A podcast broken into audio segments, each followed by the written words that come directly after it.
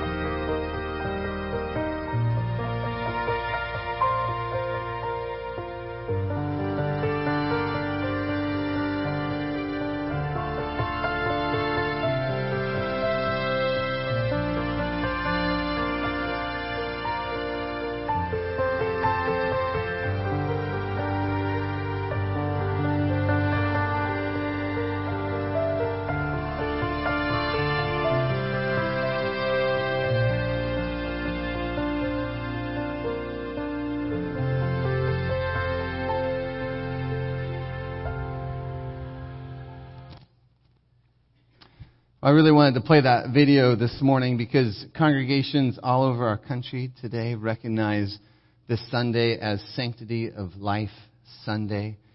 And you know, as Christians, as we move forward into 2021, I know my prayer is that each of us would value life like never before. I love that video. That's a powerful video. The life of the elderly, the life of the disenfranchised, the life of the child the life of the unborn. That church life is a gift from God. Do you believe that? It's a gift from God. What a joy. I was thinking about this week even. The joy and privilege we have as Christians to be able to remind a very broken but also very confused world that life is a precious gift from God. And it is worth valuing. It is worth protecting. Amen. Amen. Well, I'm pretty jazzed about this morning. I'm excited. I'm always excited. Come on, that's old news. But I am, I really am excited. Much of today's reading, by the way, is going to fa- be found in parables. We're in Luke 18. If you open up your Bibles, go ahead and uh, get them to Luke 18. But Jesus is teaching in parables. It's important to remember about parables that uh, parables, when Jesus is telling us, uh, telling us them, he's sharing. They're not just moral lessons. As a kid and Sunday school, you always thought they were just kind of good lessons on how to be a good boy or how to be a good girl. They, they are so much more than that. What you're learning in these parables is what God's kingdom is like and what living in God's kingdom is like. So I want you to remember that. As you're hearing these parables, just remember you're getting a glimpse into what it looks like to participate, but also to really to live in the kingdom of God. So with that in mind, uh, with our Bibles open, let's bow our heads and pray. Lord, I really am encouraged by your word today and by um, these uh, parables that Jesus speaks. I, I, pray that they would speak to us, that we would have eyes to see and ears to hear, that uh, we would be able to receive from you today. Also, Lord, we do pray for life and that uh, we would, as Christians, be able to model to the world around us what it looks like to truly appreciate, value, and protect life. We thank you, Lord, that you have given us truly a heart a compassion, a grace, and a mercy that comes from your throne that says life is worth protection. Life is worth uh, something, and it is valuable. We thank you, Lord. That, that comes from your Spirit, that comes from heaven above. Uh, may we carry that uh, value and that passion well within us, the passion for life. In your name we pray. Amen. Amen. Well, let's get going. Chapter 18, Jesus, he tells this parable to his disciples. But listen, he says, uh, he says it to show them that they should always pray and not give up. They should always pray and not give up. And he says, in a certain town there was a judge who neither feared God nor cared what people thought. There was a widow in that town. So we got a judge and a widow. She's in that town. She kept coming to the judge and she had this plea, grant me justice against my adversary. For some time he refused. Finally, he said to himself, Even though I do not fear God or care what people think, yet because this widow keeps bothering me, I will see that she gets justice, so that she won't eventually come and attack me. And the Lord said, Listen to what the unjust judge says. And will not God bring about justice for those his chosen ones who cry out to him day and night? Will he keep putting them off? Verse 8 I tell you, he will see that they get justice and quickly. However, when the Son of Man comes, this is a great question. When the Son of Man comes, will he find faith on the earth? If you're taking notes, I want you to go ahead and write this down. Be persistent. Be persistent. In this passage, it would be be persistent in what? It's another P word. Be persistent in prayer. Yeah, be persistent in prayer. Now, by the way, I'm telling this parable, this is not to describe God as that judge. Just to clear that up, right? Please do not get that out of what we just read. The judge is described, we're told that the judge doesn't even fear God. So please, don't get that out of this parable. But Jesus is telling them this parable for a reason, right? And in fact, it says it right there at the beginning. This is one of the easier ones because he literally tells us at the very beginning, that first verse. If you want to put that, put up that first verse again, he says he tells them this parable. Say it with me to show them that they should always pray and not give up. Always pray, church, and don't give up. He, he goes further. He says, "Cry day and night. Be persistent in your prayers, and what God will bring justice." For his chosen ones. But it's hard, right? Have you ever prayed before?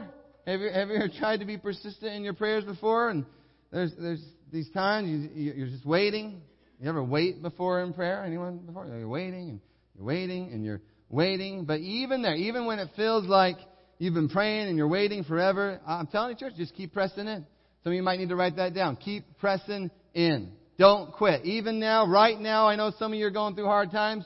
Don't quit. Be persistent in prayer. Some of you right now, you're just wondering, like, man, like, what is going on? It feels like the odds are all stacked against me. Even there, be persistent in your prayers. Why? Because God is looking for people just like you. Did you know that? God is looking for people of faith. People who trust Him even when the odds are stacked against you. People even when it feels like everything is going the wrong way. He is looking for people with what? With faith. With uh, people who have faith. And by the way, one day He is coming back. Did you know that?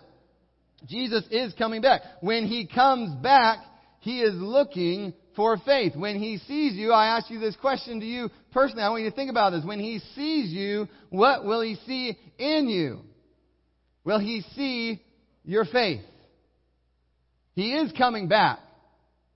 And when He comes back, what will He find?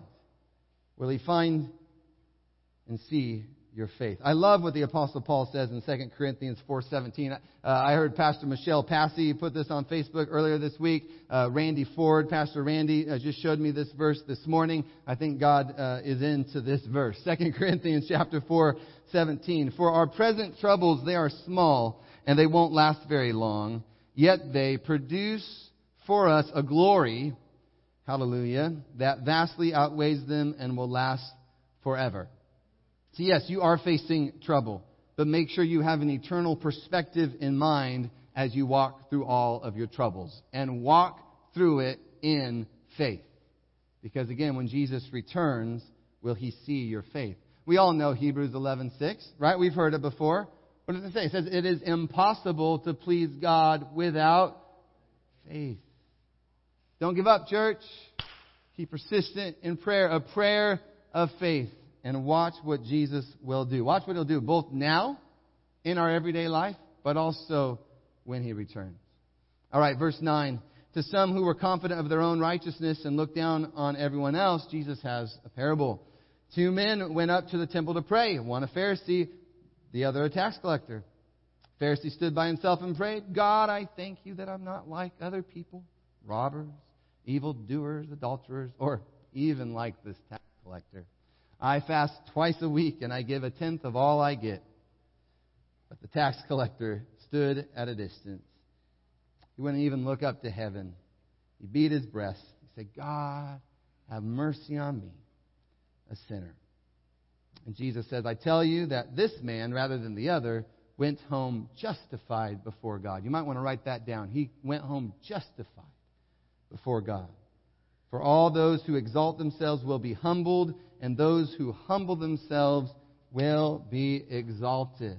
So, church, be humble.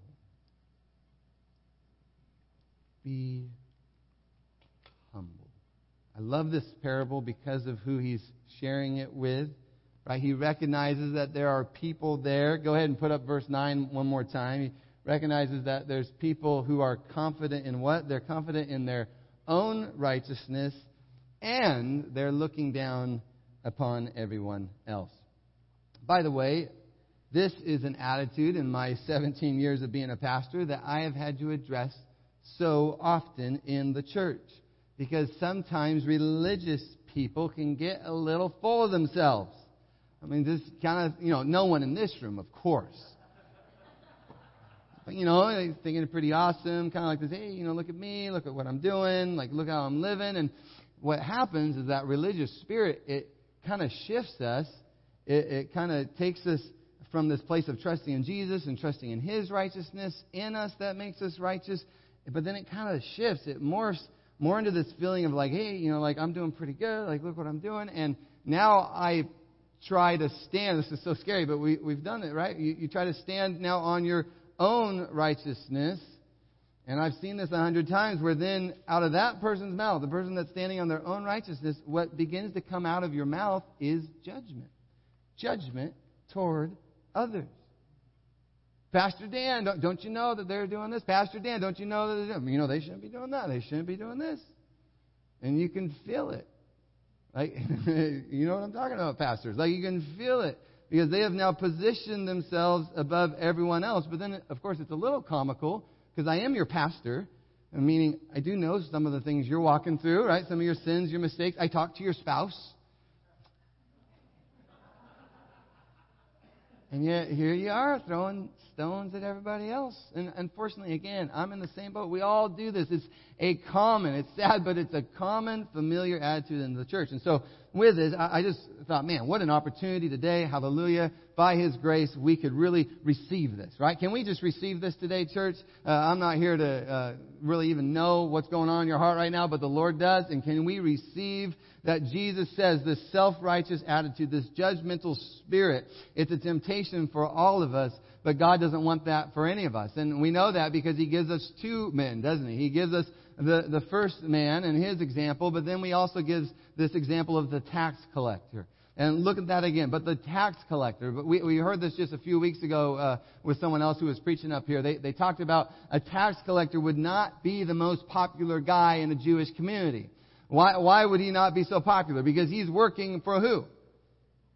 He's working for Rome, right? He's working for the oppressive government of Rome. He's working, think of it this way, he's working for the occupiers of the nation of God. So he's really not such a popular guy. But he, it says, stood at a distance. He wouldn't even look up to heaven. He beat his breast and he said, God, have mercy on me, a sinner.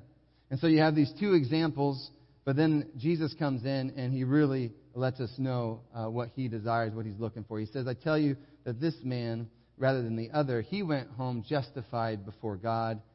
For all those who exalt themselves will be humbled and those who humble themselves will be exalted. Do you have anyone in your life that is just a great example of humility? Anyone in your life, maybe it's a family member, a friend, a coworker, someone that you're just like, wow, they are the, such a good example of humility. For me, it would be my parents. I mean, God bless Cliff and Jackie Bursch. Uh, they walk in true humility. I, I think about Maxwell Twinifor, our overseer in Ghana, who passed away earlier this year. Uh, Tucker Mayer, you ever met Tucker before? Just, I love Tucker. Cindy and Eric Keller. Uh, Anita Messinger, are you here today? Anita Messinger, just an example of humility. Lori Koval, she was up here earlier up on stage. Uh, I just love uh, the way that she walks in humility. My wife, such a great example of humility. The list is long, and, and I was thinking about it in this season. It's an intense season, but I'm learning so much. By the way, I'm watching you, and I'm learning from you. And when I see the way that these people are, are navigating the issues, the hard things of life, um, I, I'm, I'm looking at you, I'm listening, I'm watching you, and I'm learning from you because I see how you're depending upon God. I see how you're not standing on your own righteousness, but you're just continuing to put your life at the feet of Jesus. You're giving Him credit for any goodness. And, and I just want to encourage you in that. In this volatile season, I'm watching you, but also those around you are watching you. And I'm just so thankful for you, thankful for the way that you are walking in humility in this season.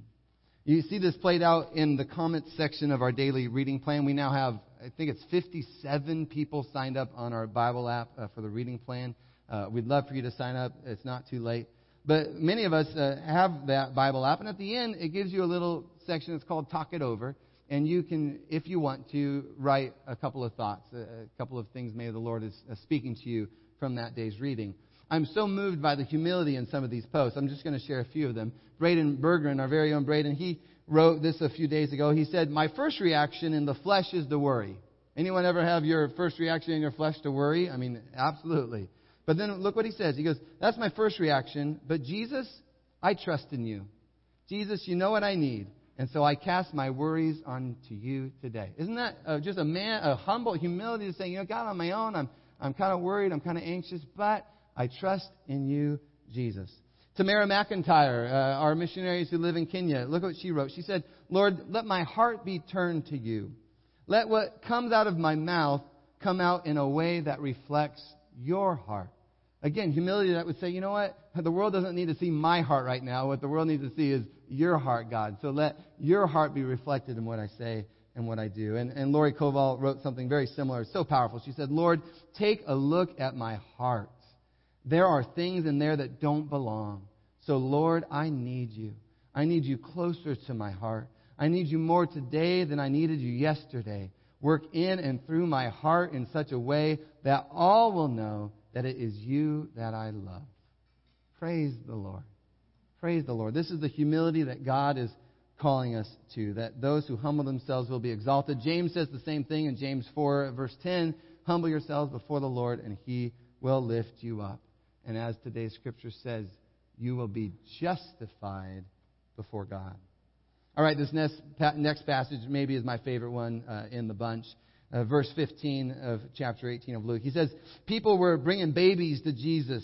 Just get the, the mind's eye going on this one. Just imagine this scene, right? People are bringing babies to Jesus for him to place his hands on them. When the disciples saw this, they thought it was really neat.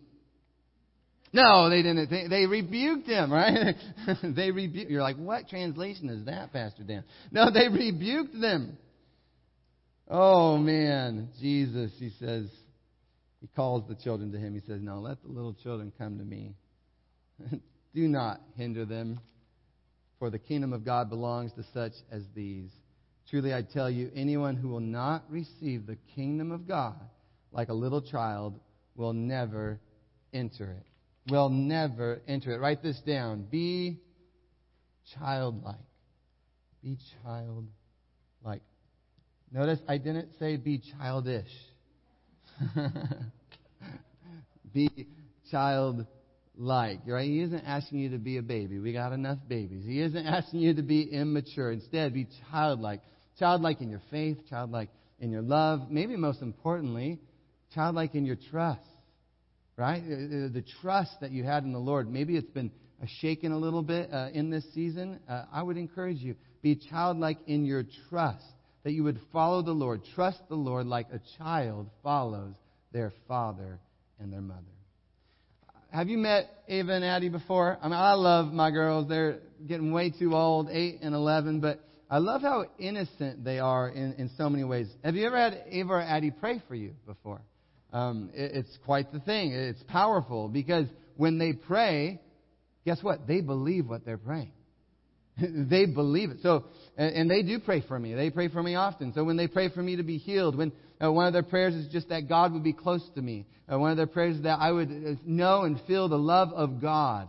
And I feel the power of that prayer because it hasn't been distorted by maybe an older person's grumpiness, pessimism, cynicism, doubt. I mean, you name it, I probably lived it, but, right? It's this, this pure faith and trust in God. So, church, be childlike in your approach to Jesus.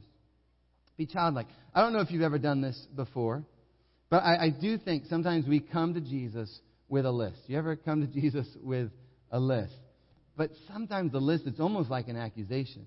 Like, these are the reasons I'm mad at you, God. You ever done that? This is the reason I'm upset with you, God. And then almost like a threat, like, and God, I'm this close to not following you. And like, here's my list. You ever done that before? Threaten God, right? Sometimes I, I just think, uh, could we just leave the list at home? Could we leave the list at home? By the way, not that he's afraid of your list. He can handle your list. But I'm talking about our blessing, for our benefit. For us, church, could we approach him as that child instead of a child that says, you know, I love you. I believe in you. I, I got questions.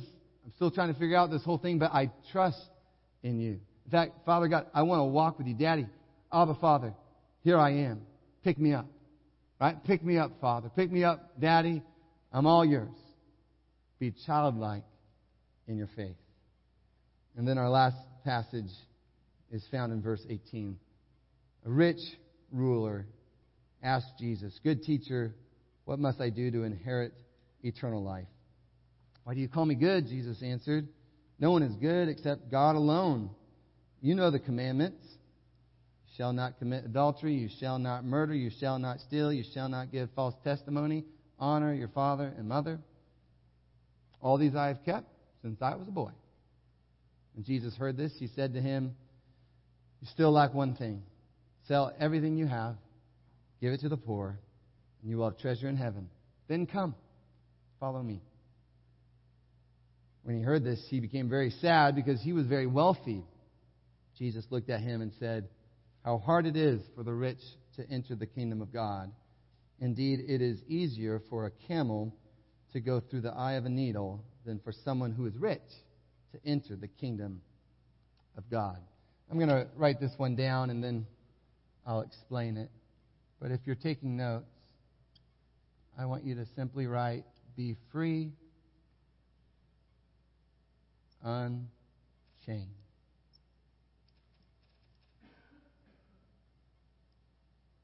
Let me explain this. I love the commandments that Jesus is referencing. If you want to put those back up on the screen, he says, Don't commit adultery. Don't murder anybody. Don't steal. Don't give false testimony. Make sure you're honoring your father and your mother. These are the commandments, by the way, that have to do with how you treat another person, right? So these commandments, are they good, church? Absolutely. They're, they're, commandments. They're important to follow these. And, and what I love about the ones he picks out is these are the ones, again, on how you treat another human being. By the way, do you know that it's important how you treat other people? Your mom was right. Treat others how you want to be treated. How you treat others. it, it is important. But he says, Oh, I got those. I've kept those ones, Jesus. But then don't you love Jesus? He knows this man better than he knows himself. And he adds, he goes, Okay, great. Awesome. Now, sell everything you got, give to the poor, you'll have a treasure in heaven, and then come, follow me. And the rich young ruler, instead of being excited about this, like, okay, I got this, let me just, I, you know, here I got, instead, the Bible says what? He's sad because he's wealthy. I love this scene because I think sometimes we, we want to make following Jesus following the Lord, we want to make it about these huge blanket statements of do this and don't do that. So all humans, all over the earth do this. All humans, all over the earth don't do this. And yet Jesus comes in and he says, yeah, you know, those statements, they're good. In fact, doing certain things, not doing certain things, absolutely wonderful, very good. But that's not what I'm most concerned with. What I care most about isn't how good you look on the outside, right? What the world cares about. But the outside, what you do and what you don't do. No, he says, you know, actually, I love you so much that what I'm most concerned about is what's on the inside. He's concerned, he sees, he cares about our hearts. You might want to write that down. The Lord cares about my heart. Jesus' love for the rich young ruler, it wasn't that he followed all the rules. That's really hard, by the way, for a religious person to hear. Because we love the rules. But his passion for this rich young ruler wasn't that he followed all the rules, but that he would be released from the power that money had on his life. He would be set free, unchained, that Jesus and Jesus alone would be the one who would have his heart. And so for this rich man, this obstacle, the obstacle in the way of truly, radically, passionately following hard after Jesus, what is it? It's his wealth. Now, if you read the stories of Jesus, if you read the life of Jesus, you know that different people have different obstacles, don't they?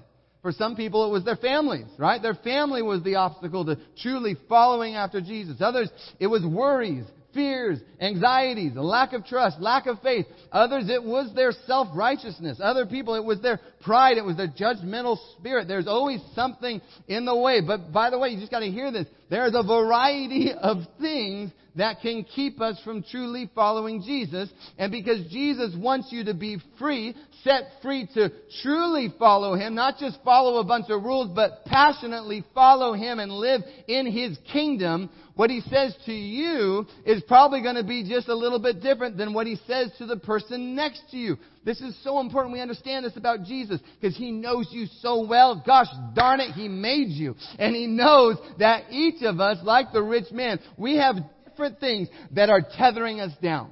We have different things that are keeping us just truly tethered down. We are chained, keeping us not in freedom, but keeping us chained. Each of us battling things in our heart. Your pastor might not know about, your spouse doesn't know about, you've been hiding it from everyone, and yet the Lord speaks right into that area and says, that area, be free and unchained. Actually, by the way, many of us, you know what the thing is? It actually is money. It is. Like money's a really big thing that people just allow to imprison them. Jesus talks a lot about money. That's why I love tithes and offerings. Don't you love this idea of tithes and offerings? That you give 10% of your money, for most of us even more than that, right? Uh, and, and, we just got our 2020 contribution statement. You ever go on there and you're like, man, like I could buy a car, like I could buy a nice car without amount. But you, then you say, now get behind me, Satan. God, here it is. Why? Because I do not want to be a slave to money. I want to be free in the area of finances. And so we give and the Lord sets us free. Aren't you thankful for that? I was thinking about our hard heart. Sometimes it's just a hard heart that keeps you from radically surrendering to Jesus or a judgmental spirit or lying, cheating, stealing, bitterness, envy. I mean, you name it, whatever it is, right? There's just so many areas that can keep us from radically following Jesus. Each of us have an area like the rich young ruler and Jesus loves us so much. It's right. I mean, he's so good. Like I, am thinking about this. I'm always like, God, I want you to work here, and Jesus says, I want to work here. But I'm like, but God, I'm really open right here. He goes, no, no, no, Dan, I love you so much that I want to set you free here. See, Jesus loves you so much that he, he's like, no, no, come back over here. We're going to illuminate the darkness here. We're going to shine the light here. Like he loves you. He wants you to be so unchained, so free that he wants to illuminate the darkness with his light to set you free right there in that area. Are you willing today, church, to let him go there? Not here. The one that makes you look good, you know, on the outside, all that. Right? No, no, no. But the one that's done in the secret. And unfortunately, I've been human long enough to know that this is often how we react to this. We react one of two ways. Neither one of them is that good. Either we leave, when, when, Jesus exposes the darkness and shines the light, we leave kind of, maybe you've done this before, you don't have to raise your hands, but you leave kind of with your heads down. It's a shame experience. And of course, God doesn't want to bring you shame. And yet, that's what we do, right? Satan tells us that lie, and so we leave in shame. And, and, and it's almost like a defeated shame, right? Like, I could never get over that love of money. I could never get over the negative attitudes, right? It's in my genes. It's, you know, my dad was that way, I'm going to be that way. I could, I could never get over that porn addiction. I could never get over that desire for alcohol. Whatever the thing is, I, I could never get over that. So we leave defeated in shame. Or, the other thing I've noticed, I've witnessed, is you actually turn to God and you just get mad and angry at Him. When His Spirit exposes things like this, ang- just this thing is unleashed in you. and you start blaming him, blaming others, blaming him for addiction, blaming him for disobedience, blaming him for rebellion, it's just like Adam and Eve in the garden. We begin the blame game. But I, I want you to hear this today, either way, right? Either way, whether your go-to is to walk away in shame or turn to him in anger, he is here today. And he loves you so much. He loves you so much. He is here today. His loyal, steadfast love is here today. He's never going to give up on you. He's never going to, in fact, he is so patient. He is slow in coming back because he is patient. He doesn't want anyone to perish. He, he is so patient. Even right now, Jesus is speaking to you. Even uh, in through these words, but in spite of my words, He is speaking to you. Regardless of what your normal human fleshly reaction is to Him exposing, He is saying right now, I, I'm not even going to define you by what you've done in the past, but in this moment, on January 17th, as I'm exposing, as I'm illuminating uh, the darkness with my light, son, daughter, I'm here to set you free. I'm here to set you free. His kingdom his kingdom, it's a kingdom of freedom. And He will do it if you ask Him to. He'll do it. He'll do it if you ask Him to. You know I know that? Because of the next few verses. Look at, we're going to keep reading. After he gives this speech to the rich young ruler, after he addresses the issue of his heart that's keeping him from radically following Jesus, look at verse 26. Put 26 up on the screen. Those who heard this, they're like, well then, oh man, who can be saved? What are we going to do? But say verse 27 with me, church. Jesus replied, What is impossible with man is possible with God. Say it again. What is impossible with man is possible with God. Amen. Amen. And Peter says, We've left all we had to follow you, Jesus. And this is so encouraging. He says, Truly I tell you, no one who has left home or wife or brothers or sisters or parents or children. You could put a bunch of things into that list, right? No one who's left these things for the sake of the kingdom of God will fail to receive many times as much in this age and in the age to come eternal life. Eternal life. So I want to encourage you today, church, whatever the Lord is speaking to, and He is speaking right now. I just whatever he's exposing. And again, these aren't things that probably any of us are even aware of. But I, I would just encourage you to surrender. surrender it to the Lord. Leave it behind. And follow God. Don't don't take it with you. Right? Don't go to Fred Meyer's and take the, the baggage with you and the chain with you. Let that thing be cut off right now. You leave this place in freedom. In freedom. Freedom, surrendered to the Lord. I think many of us, excuse me, many of us have believed the lie that it's not possible. The too much lie, that we've done too much damage, too much pain, too much disobedience, too much hatred, and yet Jesus calls you right now, leave it behind and follow him. By the way, yeah, newsflash, yeah, it's too much on your own. In fact, you just said it. It's impossible on your own. But with God, it's possible. Surrender to Jesus. He will make a way. I'd also say this sometimes that freedom and that miracle happens in a moment. But I think often freedom is a process. You might want to write that down, especially if you've been struggling for a while. Write down freedom is a process where, yes, you claim the freedom you have in Christ, but then you have to walk it out. Does anyone know what I'm talking about? You claim the freedom you have in Christ, but then you walk it out. And, and this happens as you just make yourself available every day, every morning. God, do the work that you want to do in me. And this is the cool thing about the Holy Spirit, is when you make yourself available, He will give you the next step of freedom. The next step of freedom. So even as I'm speaking, if you're struggling with something that's holding you back, and you want to be set free, I'm just praying right now that the Lord would open up your mind and give you that person that you need to confess your sins to. That that's your next step. And even now, the Lord would give you a name of a person that I need to approach this person before I leave. And that's the next step of freedom.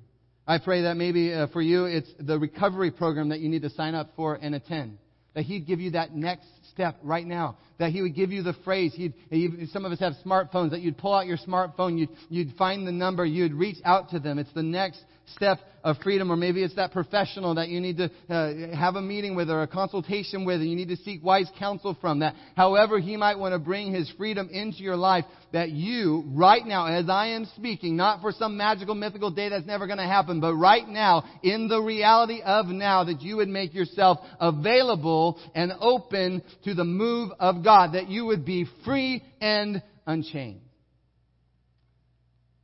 Are you brave enough today, church? to take that next step of freedom. I'm living proof of all this, this freedom and living unchained. I'm still in process. I got a long way to go, but as I consider the numerous areas where Jesus has exposed the darkness with his light. I mean, dark places. You got dark places, I got darker. The dark places. I was addicted to gambling. Like the heaviest gambling that you could imagine, there I was. Or I think about the places of my pride, the places of that judgmental spirit. I love that someone said I was gracious the other day because that's so far removed from who I was in my self-righteousness. Those places where I treated my wife like garbage, unloving towards my wife. Places where I was gripped. I was paralyzed with fear about money. Money, oh my goodness. I was the grumpiest, most stressed, anxiety, worry-filled person when it came to money. There was a thousand different places where I was kicking and screaming. You ever do that before with the Lord? Kicking and screaming against radically trusting in Jesus. And yet His Spirit Praise the Lord. All glory, honor, and praise to God. His Spirit has led me through it all. Sometimes radically delivering me in an instant. Other times simply revealing the next right step of freedom. If He can do that in my life, He can do that in yours. And because of Jesus, because of what He's done in my life, I right now am walking in eternal life. I don't have to wait until someday when I take my last breath to walk in eternal life. Right now, you guys know that. You've met me. You, you've talked to me. Right now, I am experiencing abundant, true, eternal life. Set free, unchained to live for Jesus and His kingdom. What about you? I know some of us are tuning out right now, but if we could really pay attention, what about you? This could change your life. Aren't you tired of just going through the rituals and routines of organized religion. You want an encounter with God. I know you do. And I do too. So what about you? Where do you need to be persistent?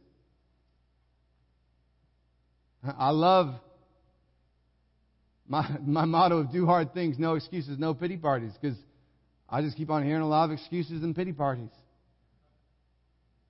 And I'm just like, no, that you can live that way. I ain't living that way. Because there's a lot of reasons right now you can think of, a lot of reasons why you should give up on prayer. Because this person did that, and she did that, and this didn't happen, and this didn't. But the Lord is saying, you be a person of faith. Be persistent in prayer. Where have you given up? Again, these are things we I don't know. You you know the person next to you doesn't know, but you know. Where in your heart have you given up? Don't give up. Don't give up. Be persistent and watch what God's going to do. Be humble. Another way to put it is where do you need to repent? Where do you need to repent? Repentance is healthy. It is good. You want to be free? Repent. how did repentance become a swear word in the church of God? It is a place of freedom. Repent, repent, repent. It says it's kindness that leads us to repentance. So where do you, where do you, by God's grace, in humility, need to repent? You know, I know it isn't always possible because of various health conditions. I'm getting older too, I get it. But one of those most powerful postures you can have in worship is when you kneel. Because when you kneel, one, you start wondering, how am I ever going to get back up? But, but also, you know, it's this place of vulnerability. It's this place, it's a posture of being open to the Lord. It's this place where you're saying, God, I am here to honor you. I am here to adore you. I, I think about the woman washing Jesus' feet with her hair, right? I'm here to serve you. It's a posture of humility. Again, humble yourself and he will lift you up. Church, what does that look like for you today? And be childlike. Where have you become jaded? Where has your heart grown cold? Where has the, the events of the season caused you to forsake your first love? Run back into the arms of your Father, receive from Him. But also, I just encourage you, we're always trying to get something out of God, but could we even have it not be about getting something out of Him, but us more just giving Him something? It's just like, God, I, I have nothing to give, but I'm just going to give you my faith. I mean, I don't have a lot to offer you, but I'm just going to give you my trust. I don't have a, a lot to offer you, Lord, but I'm just going to give you my love that God, I'm going to commit to you uh, as a child with childlike faith. I'm going to run to you, Daddy, Father, here I am, pick me up and lead me into your plans and purposes. What does that look like for you, church, to be childlike and then be free and unchained? What does that look like in your life? And my passion for you as a pastor is that you'd stop playing the game. Who do you think you're fooling, anyways? And that you would lay it down and radically be free. Free, free, free. It says it is for freedom that He set you free. Not just in talk, but in the walk. Right? Not just with words, but in deed. Allow Jesus to lovingly expose those areas where your heart isn't truly surrendered to Him. Remember, he, He's wild about you. he, he loves you so much. And, and you got to remember, He's not like the world, where the world cares so much about what's on the outside. I mean, come on, have you been on social media? Like, it's this great place of judging others, and, and it's all about what you look like on the outside. And yet, you know, yes, on the outside, it's okay to look presentable, but what God cares about. I mean, don't go on there naked, but what God cares about is what's on the inside. Oh, if we could just grab this today. That the Holy Spirit, His passion is to expose the darkness, not to condemn you, but to set you free. To break the chains. So you can leave the sin that so easily entangles and run the race that He has destined you to run. So I'm going to invite the worship team back up. We're going to sing this song. I love this song. I actually would ask the prayer team to come up today too. We're going to do this. We're going to offer prayer on both sides of the stage today. We just want to make some room for all of this because uh, the reality is I, I've noticed some of us, I even get in this mode sometimes where you don't ask for prayer because you, you're like, I got to wait till I'm dying until I really come up for prayer. And yet, prayer should be a normal part of the Christian experience. Can we just break through that, right? Today, can we just break through that weird thing that we do where we're like, well, you know, that's probably for so and so or so and so. Like today, could we receive prayer? Like, again, th- this area of being persistent. Where have you given up or where are you prideful or where are you uh, just struggling with bitterness or hardness or where are you still not free in the Lord? That you would say, you know, I just, I just want the Lord. I want God's very best for me today. And I don't want to leave this room having any of these things tethering me down. So would you just pray for me that I would be set free in the name of Jesus? Take advantage of this opportunity. And what they're going to, they're not going to condemn you. They're not going to come to me later like, oh, well, did you hear what so? No, they're just going to come into agreement with you. Like, so what did you say again? What would you like prayer for? Okay, I'm going to come into agreement with that. Lord Jesus, would you right now just break those chains that have tied them down and set them free to truly live the abundant, overflowing life that you've called and destined them to live? That's what prayer is. That you would leave this prayer time not condemned and in shame, but you'd leave this prayer time encouraged and built up in the mighty name of Jesus. So we're going to make ourselves available in this moment. Available to his move. Uh, Leanne, she just prayed for me earlier today before this service. A couple of you texted me before this service. We just sensed that God was doing something today. And so if you're online right now, don't tune out on us. Don't uh, go to the NFL game yet. Like, hold on if you can. Hold on because God is doing something in this sanctuary right now. If you can, don't pack up your bags yet. Hold on because Jesus is doing something. He loves you so much.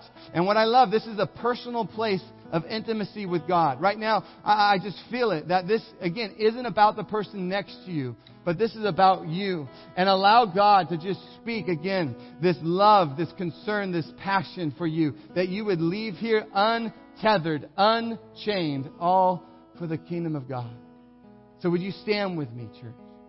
Would you stand with me? And as we sing it, I would say, be sensitive to the Lord. Be, maybe he, as we're singing, He'd ask you to kneel before Him. Maybe He'd ask you to just come forward to the altar and just spend some time with Him in that way. Or He would ask you to come up and, and come into agreement with these amazing prayer people and, and allow them to pray for you. But can we just receive from Him? Let's just bow our heads and pray. Let's put our hands out, Lord Jesus. Our, our posture, even now, we want it to be a posture of receiving, of receiving from you, Lord. A posture of receiving our, this fast paced world where our brains are already wired to go to what's next. We say, No, I'm going to relax in this place, in, in this place of your presence, and receive from you today, God. Receive from you today, Lord. Receive from you today, Lord. Our heart rates would go down as we're given ears to hear and eyes to see all that you're doing. Your presence, Lord. You're illuminating those places not to condemn us, not to shame us, but to set us free. Some of you, I even sense this, even as I'm praying, I just saw it so clearly. Some of you, that there's these things that are so heavy upon you, but it's the Lord's breath that is blowing them away. I just see that. By the blood of Jesus, by the power of what was done on the cross, I see the wind of His Spirit just breathing upon you, and those things just drifting off of you. Just, just coming off you like a, a wind, a sea breeze. That the oppression, that place where the enemy thought he had defeated you, that oppression is lifting like a sea breeze, like a, a fresh wind. The Lord is breathing that off of you says, Be free in this place. Thank you.